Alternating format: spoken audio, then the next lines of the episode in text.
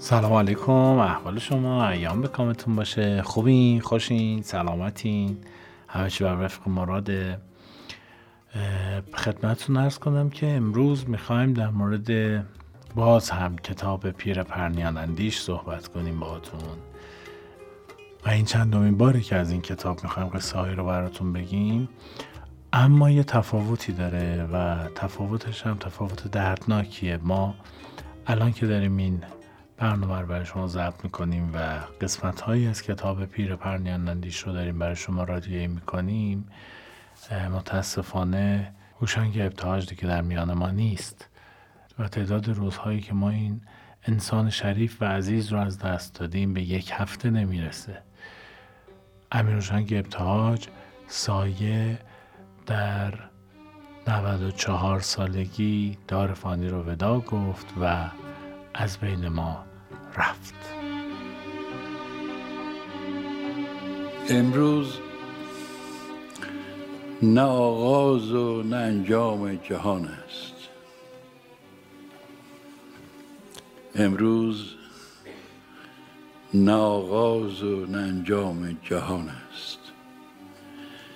ای بس غم و شادی که پس پرده نهان است. گر مرد رهی غم مخورد دوری و دیری. دانی که رسیدن هنر گام زمان است. تو رهرو دیرینه سرمنزل عشقی. بنگر که ز خون تو به هر گام نشان است. آبی که براسود زمینش بخورد زود. دریا شود آن رود که پیوسته روان است. باشد که یکی هم به نشانی بنشیند بس تیر که در چله این کهن کمان است. از روی تو دل کندنم آموخت زمانه. این دیده از آن روست که خوناب فشان است. دردا و دریغا که در این بازی خونین بازیچه ایام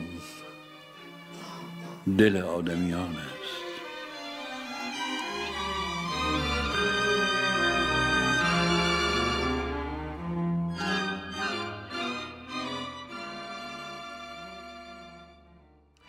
سایه به دلیل تراوتی که توی اشعارش داشته شاید شبیه ترین غزل ها رو به اشعار حافظ گفته.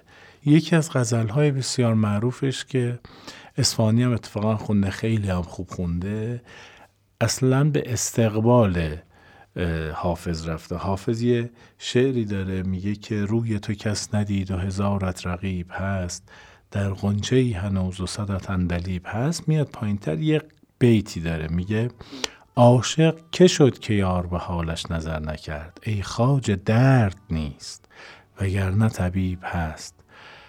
این رو آقای سایه در یکی از غزلهاش پاسخ داده. خیلی هم زیبا پاسخ داده. مطلع شعر اینه زینگونم که در غم غربت شکیب نیست گر سر کنم شکایت هجران قریب نیست گمگشته دیار محبت کجا رود؟ نام حبیب هست و نشان حبیب نیست اینجا. این بیت رو در روبروی شعر حافظ گفته. عاشق منم که یار به حالم نظر نکرد. ای خاج درد هست ولی کن طبیب نیست. گمگشته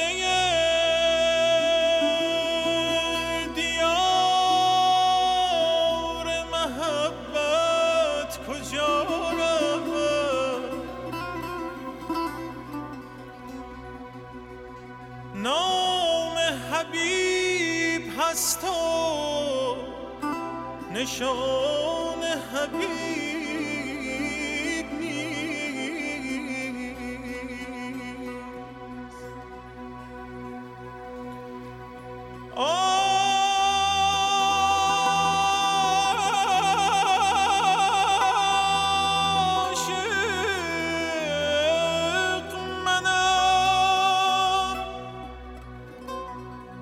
که یار به حالم نظر نکرد.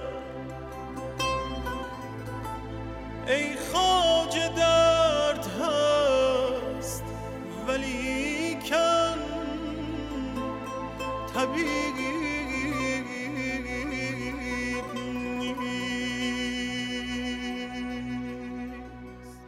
یکی از تصنیف هایی که بی و واقعا در تاریخ ادبیات و موسیقی این مملکت ثبت شده و تکونم نمی‌خوره. جاشم خیلی قرصه خیلی هم خوندنش.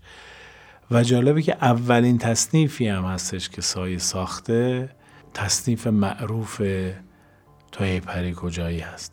شبی که آواز تو شنیدم چاهوی خسته پی تو دویدم. دوان دوان تا سر چشم رسیدم.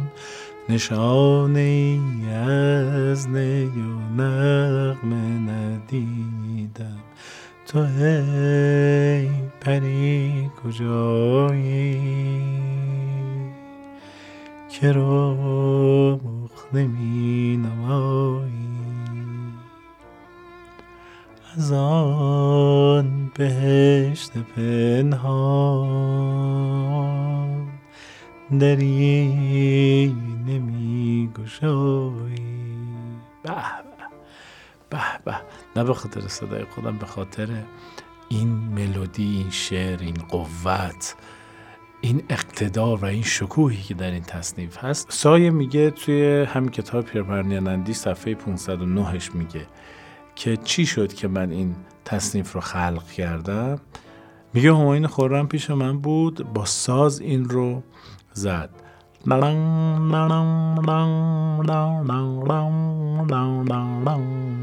هماین خورم هم یه آدم عجیب غریب بوده یه آدم گردن کلوف بوده در حوزه موسیقی برای اینکه بیشتر به ذهنتون نزدیک بشه احتمالا که همه می‌شناسین آدم فاضلی هستن کسایی که این پادکست رو میشنون.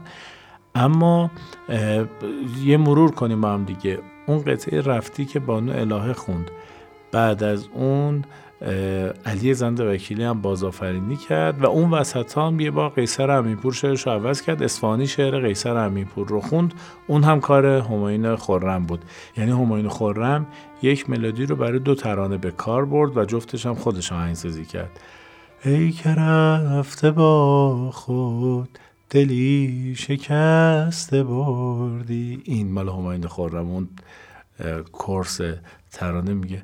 رفتی و ندیدی که بی تو شکست بال و خستم رفتی و ندیدی که بی تو چگونه پر شکستم حالا خلاصه همین خورم یه همچین آدمی یه همچین تلنت یک استعداد بینظیر میشینه با ساز این رو برای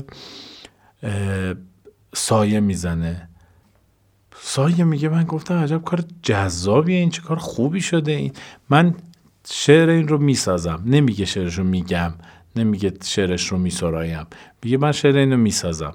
همین خورم تعجب می‌کنه. هم از این منظر که بابا دمت گم سایه که پذیرفتی هم از این منظر که سایه مگه تو هم ترانه میگی؟ و این اولین تصنیفی هستش که سایه خلقش می‌کنه. میگه من این رو شعرش رو گفتم به واقعا هم شعر زیباییه. حسین قوامی اولین بار این رو خوند. میگه آقای قوامی وقتی که خوندنش تموم شد من رفتم بغلش کردم و تشکر کردم. گفتم آقای قوامی ممنونم که این تصنیف رو انقدر زیبا خوندین. می‌گفت آقای قوامی در جواب به من گفت من از تو ممنونم که اجازه دادی این تصنیف رو بخونم. تو باعث شدی نام من در تاریخ ماندگار بشه و واقعا هم همین اتفاق افتاد. تعداد اجراهایی که از توی پری کجایی وجود داره خیلی زیاده ولی اصلش رو در واقع این سه نفر کار کرده این هماین خورم آهنگسازی کرده و خلق ملودی کرده. سایه شعرش رو گفته در واقع ترانش رو ساخته و حسین قوامی هم خوندتش که واقعا کار بی نظیری شده. شبی که آواز تو شنیدم چاهوی تشنه تو داییدم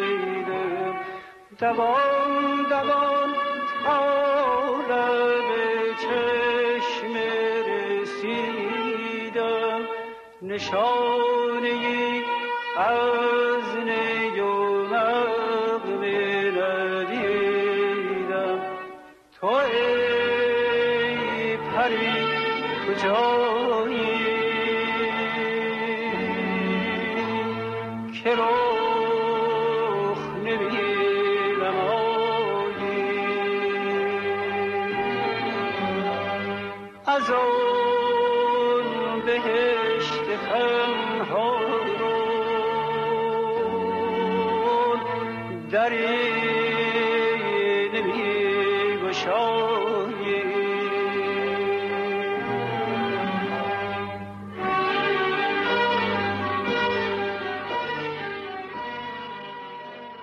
ولی در واقع موسیقی باعث اگه نگم پیشتر از شعر بود باعث شناختن شعر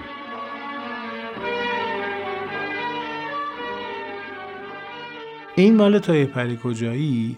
یکی دیگه از کارهای بسیار ماندگار و واقعا معروفترین کار سایه ایران سرای امیده که این رو محمد رضا لطفی ساخته. و محمد رضا شجریان خونده. البته یه اجرایی هم از شهرام ناظری هست ولی اصلش مال این سه نفر بوده. این ترکیب سه نفره. ایران ای سرای امید بر بامت سپیده دمید. بنگر که از این ره پرخون خورشیدی خجسته رسید. اگرچه دلها وای وای وای وای. اگرچه دلها پرخون است شکوه شادی افزون است سپیده ما گلگون است. وای سپیده ما گلگون است. آی گلگون است که دست دشمن در خون است. ای ایران غمت نرساد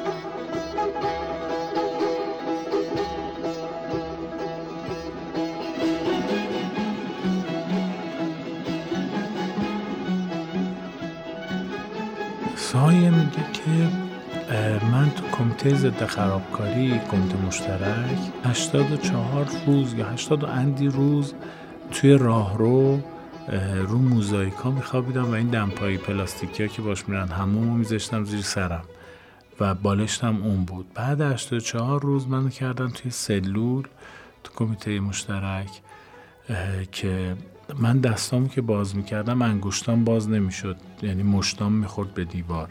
انقدر این سلول کوچیک بود. یه پسری هم یه جوانی هم گرفته بودن توی اون سلول با من بود یعنی هم بند من بود. می‌گفت نمی‌دونم چی شد که کمیته مشترک ایرانی سرای امید رو در واقع شعر سپیده رو پخش کرد. و گفت من زدم زیر گریه وسط گریه هم خندیدم و تقریبا هر بار که این در طول تاریخ زندگی سایه پخش شده سپیده سایه گریه کرده میگه اونجا این جوون به من نگاه که خیره شد گفت تو چرا اینجوری می‌کنی؟ گفتم که آخه اینو من ساختم این کار منه ایرانی سرای امید این جوان گفتش که پس چرا اینجایی؟ گفت این منطقی ترین سوالی بود که یه نفر از من در طول عمرش پرسیده که چرا واقعا چرا من باید اینجا باشم؟ وقتی من ایرانی سرای امید رو ساختم که تو داری پخشش می‌کنی چرا منو گرفتی؟ اونجا به ما سیگار آزادی می‌دادن. هفته یه پاکت سیگار آزادی می‌دادن. بعدا اون سیگار رو قطع کردن سیگار ویستون دادن. من ساختم تا چند حساب بود و نابود کنم. وقت است که با این همه بدرود کنم. از آزادی بهرمی شد که به حبس بنشینم و سیگارش را که خودش میگه که توی زندان من جزئی نگرتر شده بودم. میگه وقتی بیرونی همه چیز رو می‌بینی یا عالم سوژه داری یا کلی نگر میشی. توی زندان از اونجایی که مثلا هوام برات قنیمته آب قنیمته غذا برات قنیمته همه چیز رو قدردانی و جزئیات برات خیلی مهم میشن. برای همین میگه بهترین جا برای شعر گفتن زندان بود و من شعر زیاد گفتم تو زندان از جمله یکی از معروفترین شعراش که برای آلما همسرش گفته همسر در اصطلاح ارمنی و در واقع مسیحیش. این قبل از اینکه شعرش رو بخونم متنش رو بخونم. این غزل رو برای آلما تو اوین ساختم. بعد به نگهبان گفتم که میشه من این شعر رو بفرستم واسه زنم. اونم رفت یه پاکت آورد. من کاغذ رو گذاشتم تو پاکت و در پاکت رو هم باز گذاشتم که خیال نکنن چیز دیگه ای نوشتم و فکر می‌کردم که میفرستم ولی اومدم بیرون فهمیدم نفرستادم حالا شعر چی بوده؟ اسمشو گذاشته به پایداری آن عشق سربلند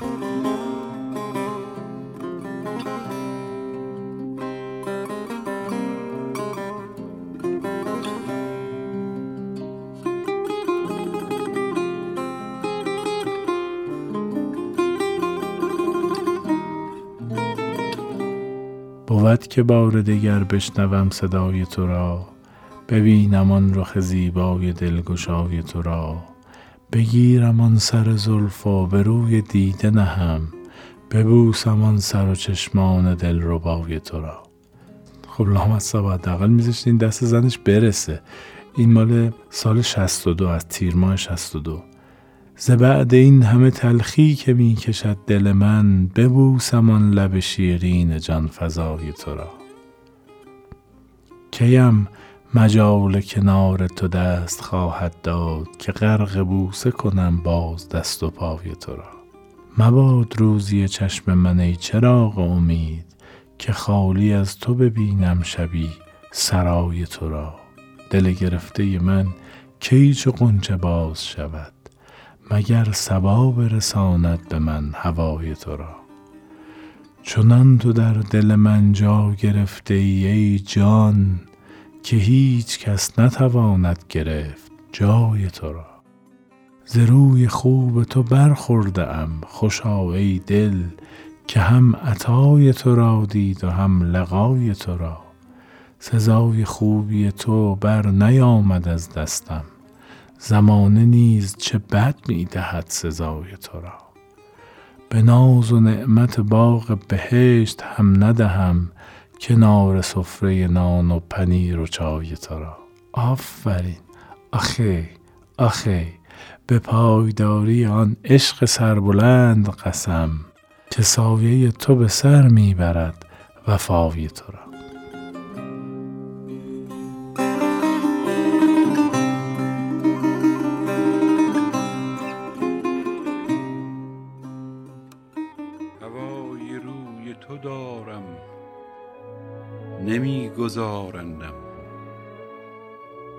مگر به کوی تو این ابرها ببارندم؟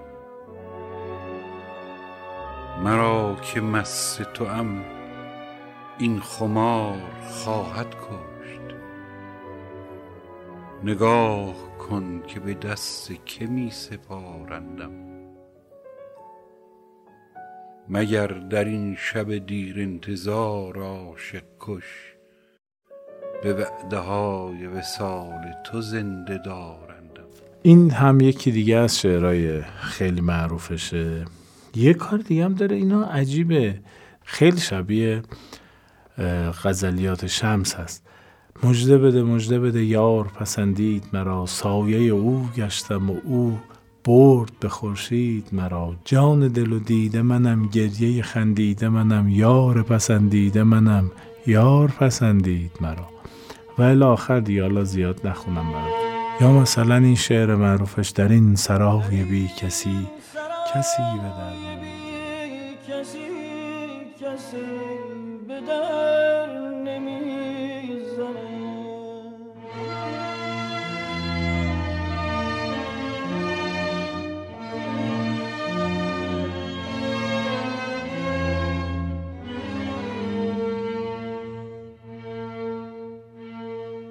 به دشت پر منال ما پر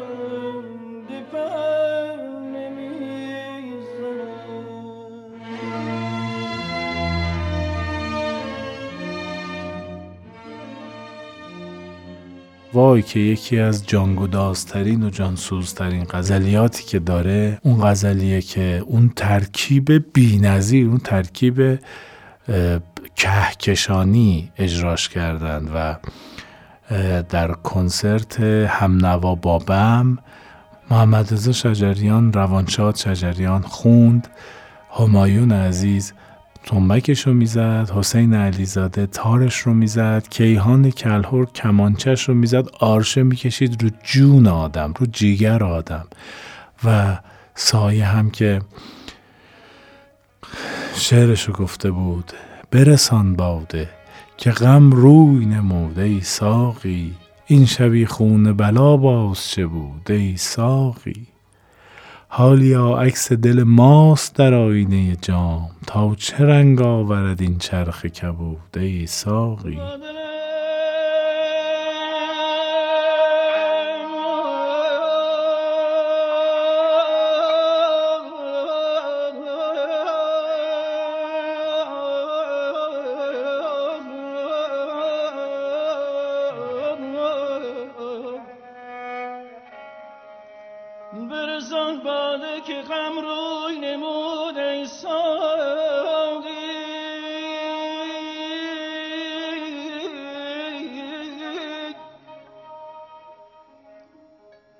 این شبی خونه بلا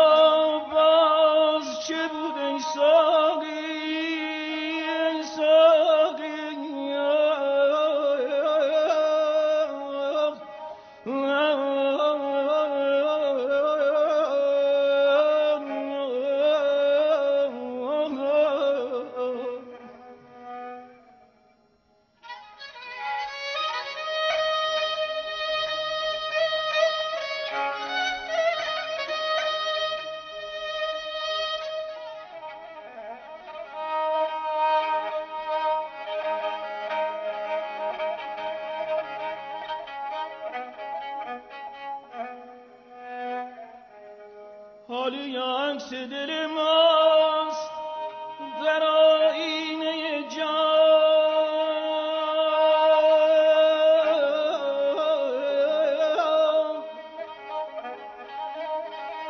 حالی عکس دل ماست در آینه جان. تا چه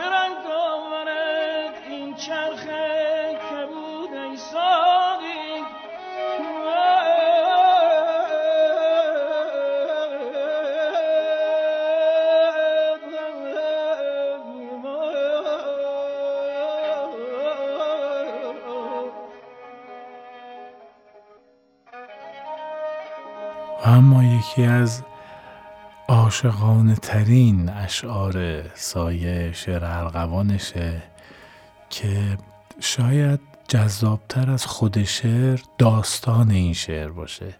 سایه میگه که در خونه کوشک خیابان کوشکی در تهران بوده که ایشون یه زمینی می‌خره خونه می‌سازه اونجا. یه وقتی من داشتم خاک برداری می‌کردم یه کنده خیلی بزرگ 70 80 سانتی دیدم خیلی بزرگ بود.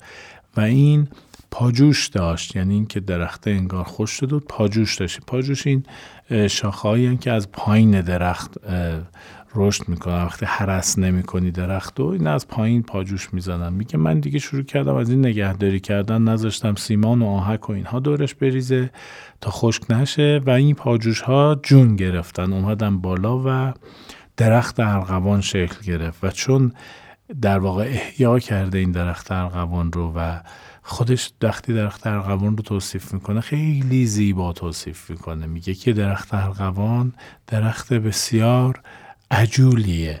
بر همین نمی‌ذاره شاخه هاش برگ بدن بعد گل بده. از تو تنه گلش میاد بیرون. و وقتی که اواخر تابستون میشه خزان می‌کنه اول گلاش میریزه بعد برگ در میاره. و شما اون پایین درخت رو وقتی که پر از برگه یک دریایی از گل سرخ ارغوان می‌بینید. بسیار صحنه زیبا و جذابیه و سایه با این درخت آنچنان اونس گرفته که وقتی این آقای میلاد عظیمی و عاطف تهیه ازش می‌پرسن که ممکنه ارغوان رو بر ما بخونید میگه اصلا نمی‌تونم ارغوان رو بخونم. انقدر که جانگداز هست براش و هر وقت که ارغوانو می‌خونه زار می‌زنه و میگه من نمی‌تونم تو جمع این رو بخونم.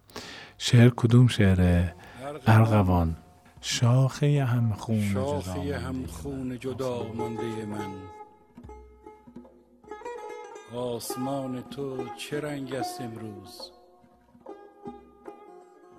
آفتابی است هوا. یا گرفته است هنوز؟ من در این گوشه که از دنیا بیرون است آسمانی به سرم نیست از بهاران خبرم نیست. آنچه می‌بینم دیوار است آه این سخت سیاه آنچنان نزدیک است که چو بر می‌کشم از سینه نفس. نفسم را بر میگرداند ره چنان بسته که پرواز نگه در همین یک قدمی میماند. میگه که وقتی که این خونه رو فروختم با ارغوانش فروخته دیگه رفتم به صابخونه ای که اومده اونجا گفتم که یه شرکتی این خونه رو خریده. گفتم آقا قبض آب و برق و گاز تلفنتون که اومد زنگ بزنیم به من من میام پرداخت می‌کنم و در واقع باهاتون حساب می‌کنم. که زنگ زدم به من گفتن که آقا این آب و برق گاز اومده. من پا شدم رفتم اونجا یه نگهبانی دم در بود. گفتش که کجا میری؟ گفتم که با آقای فلانی کار دارم. گفتش که بله از این پلا برید بالا و برید تو اون اتاق. می‌گفت تو دلم بهش گفتم می‌دونم بابا من خودم اینجا رو ساختم. آجر به آجر خشت به خشت این خونه رو خودم ساختم. و اون بنده خدا که خب نمیشناخته سایه رو که. سایه میره بالا میره میگه که تو دفتر مدیر دفتری که من باش کار داشتم در واقع میگه که اون اتاقی که کرده بودن اتاق مدیریت اتاق کاو و کیوان بود. پسراشن کیوان بزرگ است کاوه کوچیکه. و یلدا و آسیا هم داره دیگه. حالا میگه اتاق پسر و اتاق کاو و کیوان رو کرده بودن اتاق مدیریت. من رفتم اونجا نشستم. میزانسن طوری بود که من رو به پنجره نشسته بودم و ارغوان جلوم بود. میگه شاید احمقانه باشه این تصویر براتون. ولی من یه ستونی تو اون اتاق در آورده بودم. روی اون صندلی یه جوری میشستم که ستون بین من و ارغوان باشه.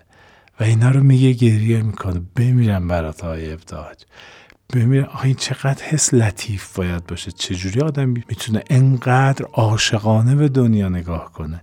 میگه یه جوری می‌رفتم پشت این ستون که ستون بین من ارغوان باشه. چشم تو چش ارغوان نباشه. و اونجا میگه که میشنیدم که داره با هم دعوا می‌کنه که سایه رفتی؟ سایه ارغوان تنها گذاشتی رفتی؟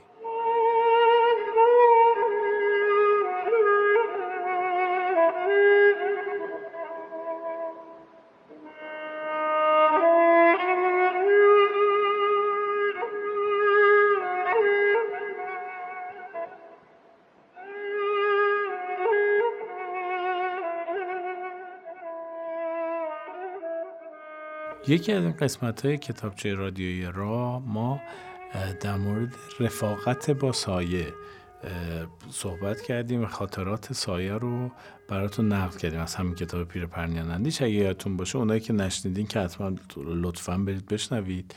اونایی هم که شنیدین حتما یادتون از اون که می‌گفتن آقا سیاه کسرایی رو میذاشت میمدیم می‌گفتیم کمیته نجات شعار مردمی و پول جمع می‌کردیم. کیسایی یه همچین زندگی داشته همچین رفقایی داشته. یعنی شما مثلا قلل ادبیات فارسی سیاهش کسرایی بوده مرزا کیوان بوده که حالا یه ژورنالیست حوزه ادبیات همه دونه درشتی هم بوده.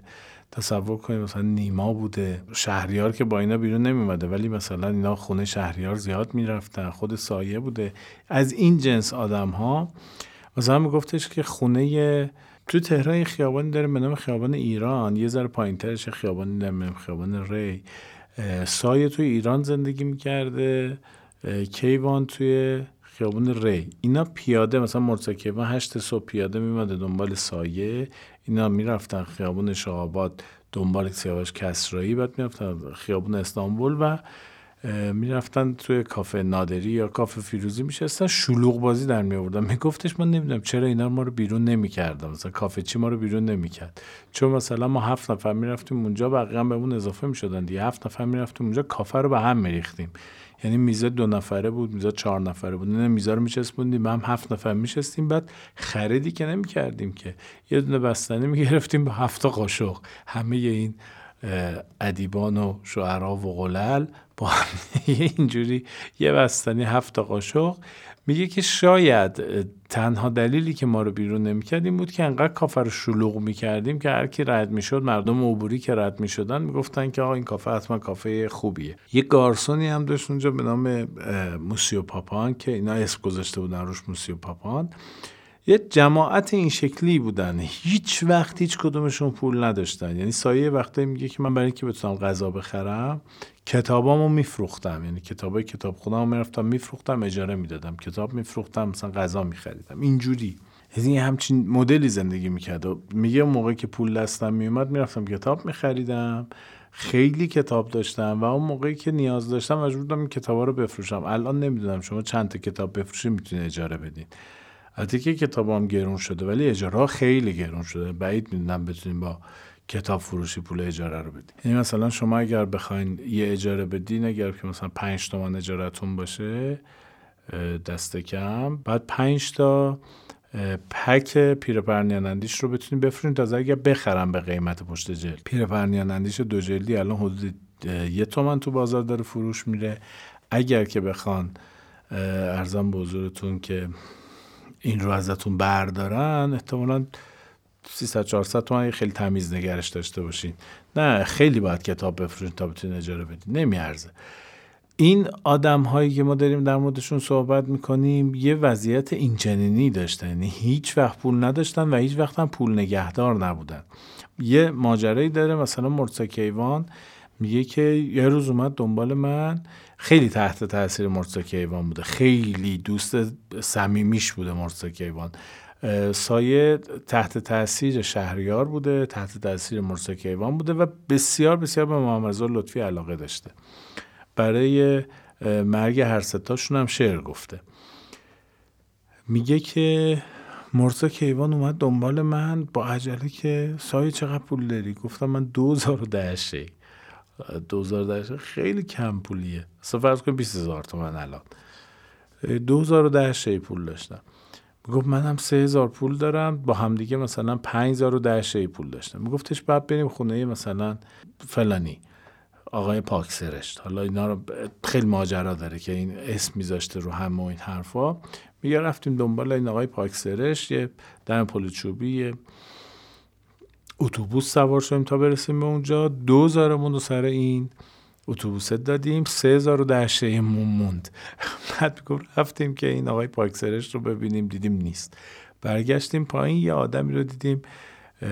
خیلی آدم نظاری بود. بیه زیرپیانی رکابی پاره تنش بود. آدم در داغونی بود. مرسا کیوان ده هم به این کمک کرد. یعنی اینا کل ثروتشون شد سه هزار. با این سه هزار هم بهشون غذا نمی‌دادن.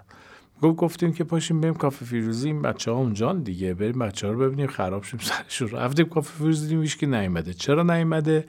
28 مرداد یه ماه قبل بوده. از یه ماه قبل به این ورد یه همه چی تقلق شده بوده. این گده ها جمع شده بوده.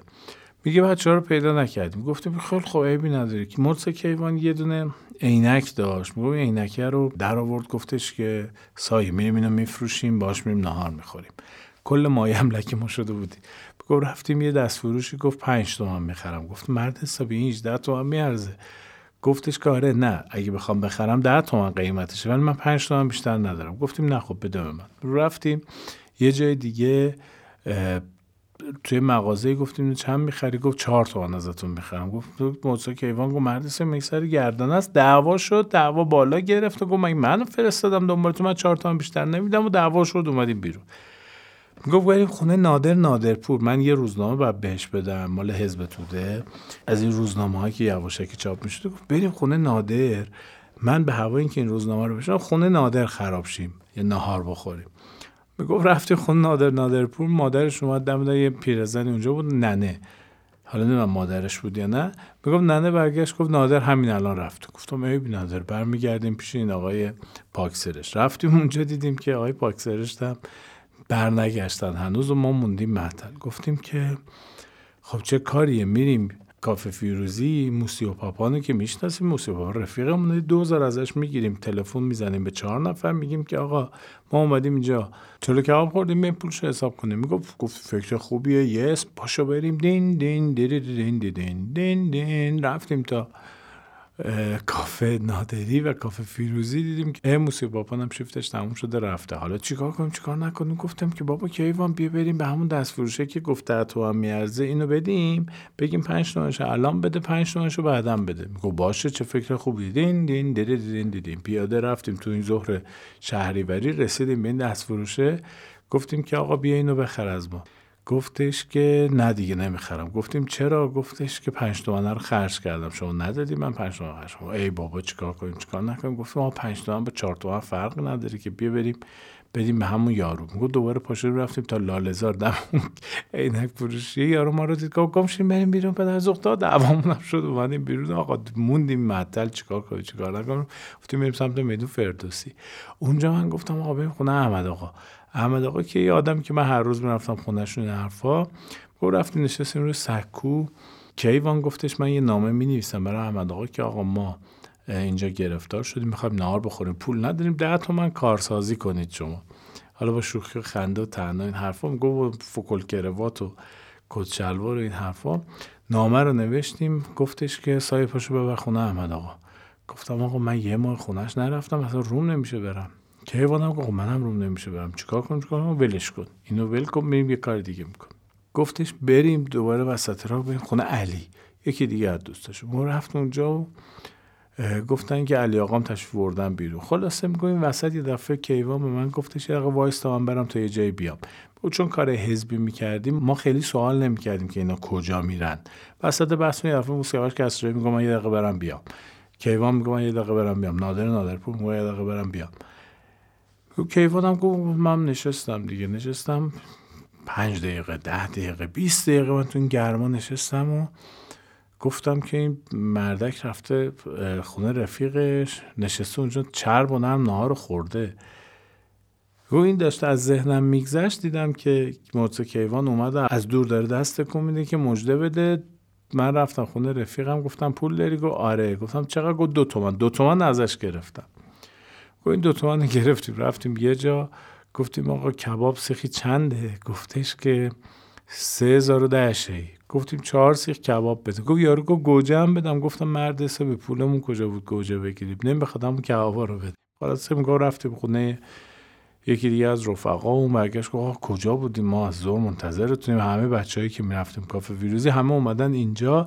اتفاقا ناهارم چلو مایچه داشتیم؟ اینها خلاصه بگذه ماجرا اینه که سایه امیر هوشنگ ابتهاج مرزا کیوان سیاوش کسرایی نادر نادرپور اینایی که هر کدومشون قله ای هم برای خودشون زن لنگ پول یومیهشون پول غذاشون بودن. اما با این حال وقتی که دور هم جمع می شدن دریایی از اندیشه دور هم جمع می شده اینها صاحبان اندیشه بودن و هر کدومشون از این اندیشهشون چیزی خلق کردن که تاریخ رو مجبور کردن در موردشون اظهار نظر کنه. آنقدر اندیشهشون رو ثبت کردن آنقدر در اندیشه قوتور بودن که لاجرم در موردشون اظهار نظر خواهد شد.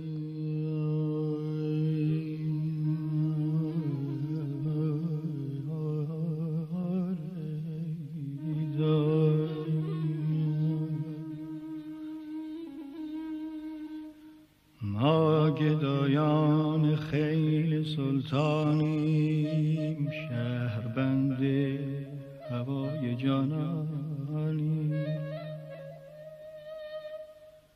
بنده را نام خیشتن نبود هرچه ما را لقب دهند آنی گر برانند و گر ببخشایند ره به جای دگر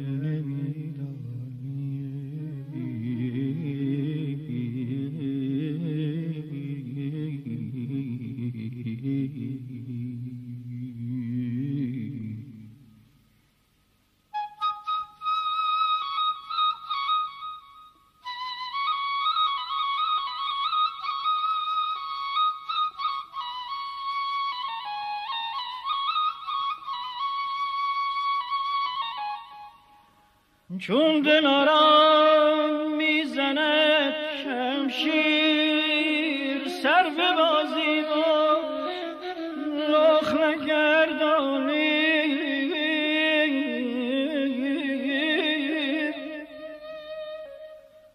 دوستان در هوای صحبت یار زرفشانند و ما سر افشانی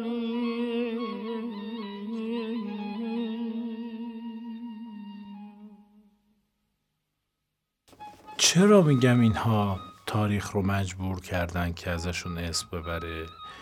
چرا میگم اینها دریایی از اندیشه بودن؟ وقتی که نگاه می‌کنی سایه 94 سال زندگی کرده. این کتاب پیرپرنیان اندیش مال سال 80 سالگی مثلا زندگیش. مثلا 10 15 سال پیشه این گفتگو. سایه تو 80 سالگی وقتی انقدر رقیق صحبت می‌کنه انقدر دقیق صحبت می‌کنه. میگه دنیا پر از آدم های خوبه. منتها ما این خوبی رو درست تعریف نمی کنیم ما توقع داریم هر کیو که میگیم خوب دقیقا اون جوری باشه که ما می‌خوایم. خب نمیشه. هیچ وقت پیدا نمیشه. سایه میگه که ما اگر باور کنیم اون آدم اون جوری که هست خوبه دنیا خیلی جای بهتری برای زندگی میشه. و بعد میگه که روزگار انقدر ما رو مچاله کرده که ما نمی‌تونیم باور کنیم. مردم نمی‌تونن باور کنن که آدم های اطرافشون آدم های خوبی هن. مثلا میگه که من می‌رفتم بانک پولو که می‌داد نمیشمردم بعد به شوخی به کارمند بانک می‌گفتم هزینه شمردن این پول توسط هوشنگ ابتهاج خیلی گرانتر از اون یکی دوتا اسکناسیه که ممکنه تو نذاشته باشی لاش ولی در دلم می‌گفتم که اصلا دلم نمی‌خواد که پول رو بشمرم چون به محض اینکه این پول رو میشمرم یعنی که به اون آدم اعتماد ندارم. قدیمی البته می‌گفتن کاسبای قدیمی میگن که آقا پول رو توی خیابونم پیدا کردی بشمر یعنی منظور از حساب و کتاب هستش. اما سایه از یک جهانبینی دیگه ای داره حرف می‌زنه. میگه من اگر پول رو بشمرم یعنی به این آدم شک دارم. و خب من نمی‌خوام به کسی شک داشته باشم. باشه هزینه این که شک نداشته باشم ده هزار تومنه صد هزار تومنه اب نداره میدم. ولی دلم نمی‌خواد اطرافیانم رو بد تصور کنم. آدم های تو خیابون رو بد تصور کنم. یه همچین شخصیتی با یه همچین جهانبینی معلومه که می‌تونه یه شعر بگه که در تاریخ ماندگار بشه. ازش پرسیدن که آقا آفت هنر چیه؟ میگه آفت هنر دو تا چیزه. اولیش اینه که از خودت راضی باشی. هنرمند از کارش راضی باشه. نه اونقدر راضی باشه که دیگه رشد نکنه. ولی یه حالی با اثرش کرده باشه. میگه میان برای من شعر می‌خونن. میگن که آقای سایه ما این شعر رو برای شما بخونیم اظهار نظر کنیم. البته خودمون خیلی دوستش نداریم. میگن مرد حسابی وقتی دوستش نداری چرا تمومش کردی؟ وقتی تمومش کردی و دوستش نداری چرا میخونیش؟ وقتی تمومش کردی و دوستش نداری چرا میری چاپش می‌کنی؟ خب چاپ نکن چیزی که دوست نداری رو. مگه میشه هنرمند اثر خودش رو دوست نداشته باشه؟ اینکه به ضعفهاش قائل باشه اون یه طرفه ها. ولی آقا اثرت رو دوست داشته باش. من باید بپذیرم که آقا این کاری که دارم برای شما می‌کنم مردم این اجرای من اجرای خوبیه. من باید اجرای خودم رو دوست داشته باشم که شما اجرای من رو دوست داشته باشید. خانم باقری باید مدیریت این پادکست رو تدوینش رو انتخاب موضوعش رو اجرای بنده رو دوست داشته باشه که شما رو بتونه پای این پادکست نگه داره. سایه هم همینو میگه. این یعنی که آقا ما بی ای بیم؟ نه. معلومه که معنیش این نیست. سایه هم همینو میگه. میگه آقا معنیش این نیست که بمونی و رشد نکنی. نه ایرادای کارت رو برطرف کن ولی هر اثری که خلق کردی رو دوست داشته باش. این اولین آفت هنره که آدم ها اعتماد به نفس ندارن. دومیش اینه که آقا این علاقه به خودش باعث نشه که انصاف بشه. این هنرمند رو دچار آفت می‌کنه. میگه شهریار هر شعری که می‌خوند خوشش میومد فارغ از اینکه این شعر مال کیه لذت می‌برد ازش. ولی خود شهریار شعر می‌گفت شهریار آدم دون درشتی بوده. شعر می‌گفت می‌گفت گلچین معانی رحیم معیری کی و کی؟ می‌گفت اصلا اینا حال نمی‌کردن. اهاپیف می‌کردن. گفت اه شهریار گفته. چرا؟ چون هم دوره ایشون بوده شهریار ولی شهریار گل کرده. می‌گفت سایه میگه من نمی‌دونم من که نه با رهی نشستم نه با شهریار نشستم نه با گلچین معانی. از ستاشون هم شعر خوندم ستاشون هم کیف کردم. اما میگه که گلچین معانی زورش میومد از شهریار تعریف کنه. میگه این آفت هنره. چرا حسود میشه به شهریار؟ چرا شهریار حسودش نمیشه؟ اصلا اینکه شهریار بزرگ شده بود به خاطر همین خصلتش بود. فارغ از اینکه کی این شعر رو گفته باهاش کیف می‌کرد باهاش میخندید باهاش گریه می‌کرد لذت می‌برد. این دوتا آفت رو برای هنر تعریف می‌کنه. حالا شما اگر برید از دکترهای فلسفه هنر رو کی و کی و کی بپرسید آفت هنر چیه انقدر براتون فلسفه بافی می‌کنن که سرتون گیج میره. این نگاه هوشنگ ابتهاج است این نگاه سایه است که میگه آقا اول خودت از خودت راضی باش. دو اینکه این از خود راضی بودن این رضایت قلبی از خودت باعث نشه که دیگران بدت بیاد در مورد دیگران بی انصافی کنی. خیلی نگاه محترمیه.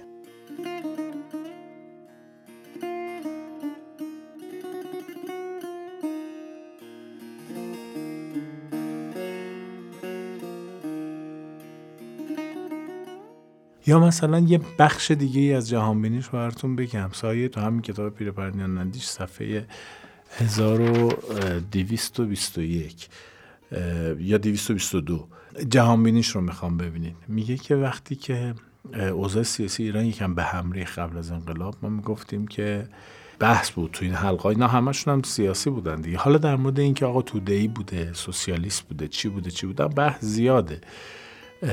اساسا قبل از انقلاب متفکرینی که سمت مردم بودن می‌گفتن که حالا اینا که سیاست مدار نبودن با معنی. بعدم الان ما داریم در مورد حزب توده صحبت می‌کنیم. اندازه من حزب مردودیه. یک تفکر مردوده. کمونیسم یک تفکر مردوده.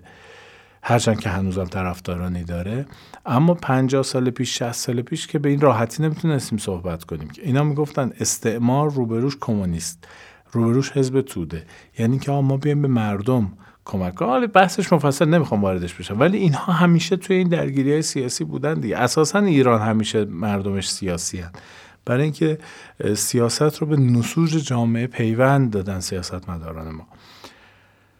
میگه که بحث که می‌شد که آقا اگر ایران تجزیه بشه چی میشه؟ اگر مستعمره بشه چی میشه؟ چی بشیم چی میشیم چی بشیم چی میشیم. می‌گفت داشتیم حرف می‌زدیم. میگم من همیشه از این تئوری دفاع می‌کردم که ما اگر قراره بین تجزیه و مستعمره بودن یکی رو انتخاب کنیم من ترجیح میدم مستعمره بشیم.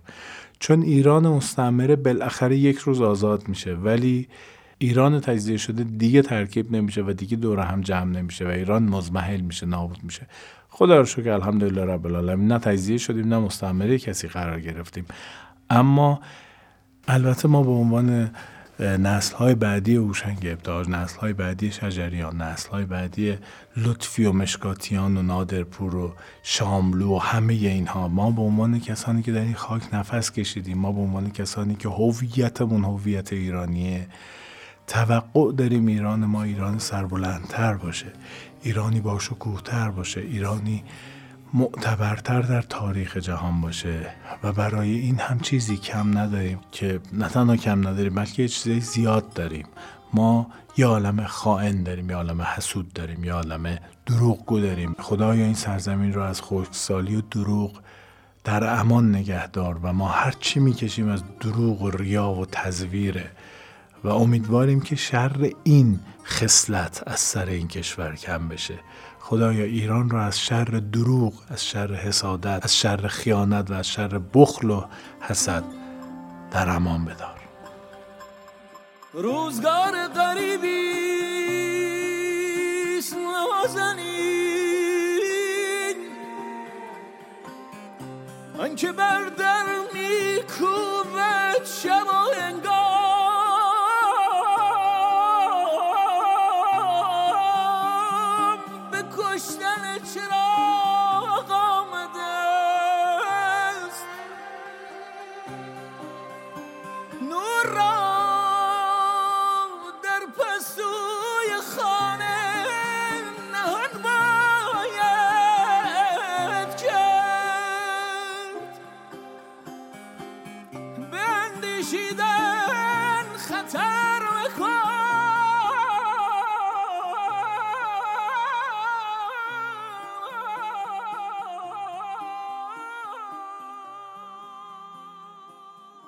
همسری با آدم هایی که در تاریخ محترم انگاشته میشن برای من خیلی غنیمته. برای همه ما غنیمته. ما هممون در زمانه نفس کشیدیم. که شجریان نفس کشید.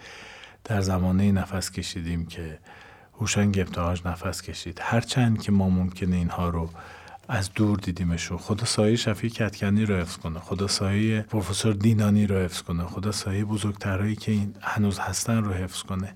که اینها هر جا باشن سبا بوی از اینها رو برای ما خواهد آورد.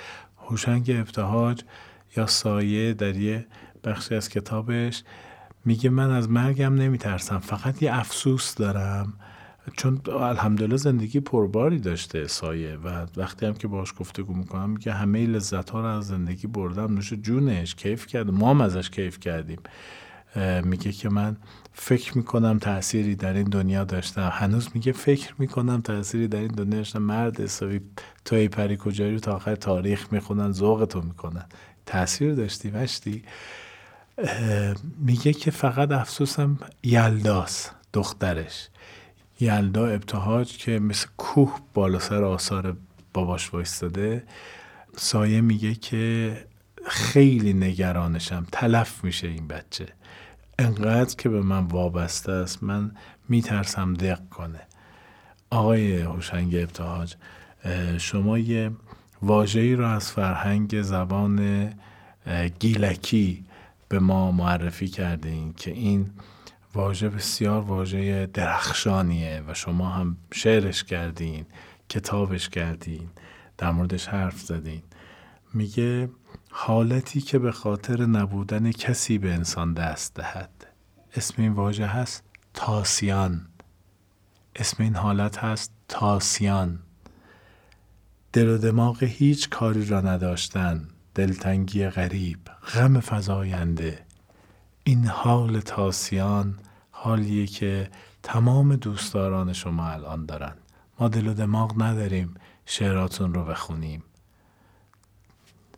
همه ما بارها و بارها در اینستاگرام در تلگرام در فیسبوک در جای مختلف با صدای خودتون شعراتون رو شنیدیم فکر می‌کنه سایه رو چجوری یاد می‌کنه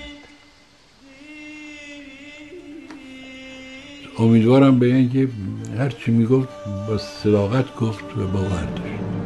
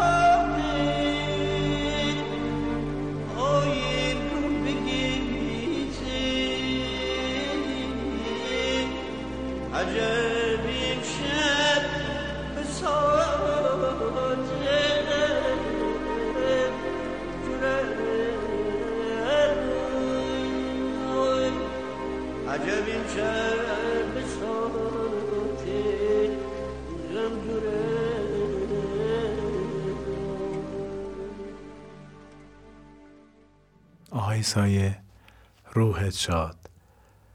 بشینید با لطفی و شجریان ایرانی سرای امید بخونید. خدا نگهدار.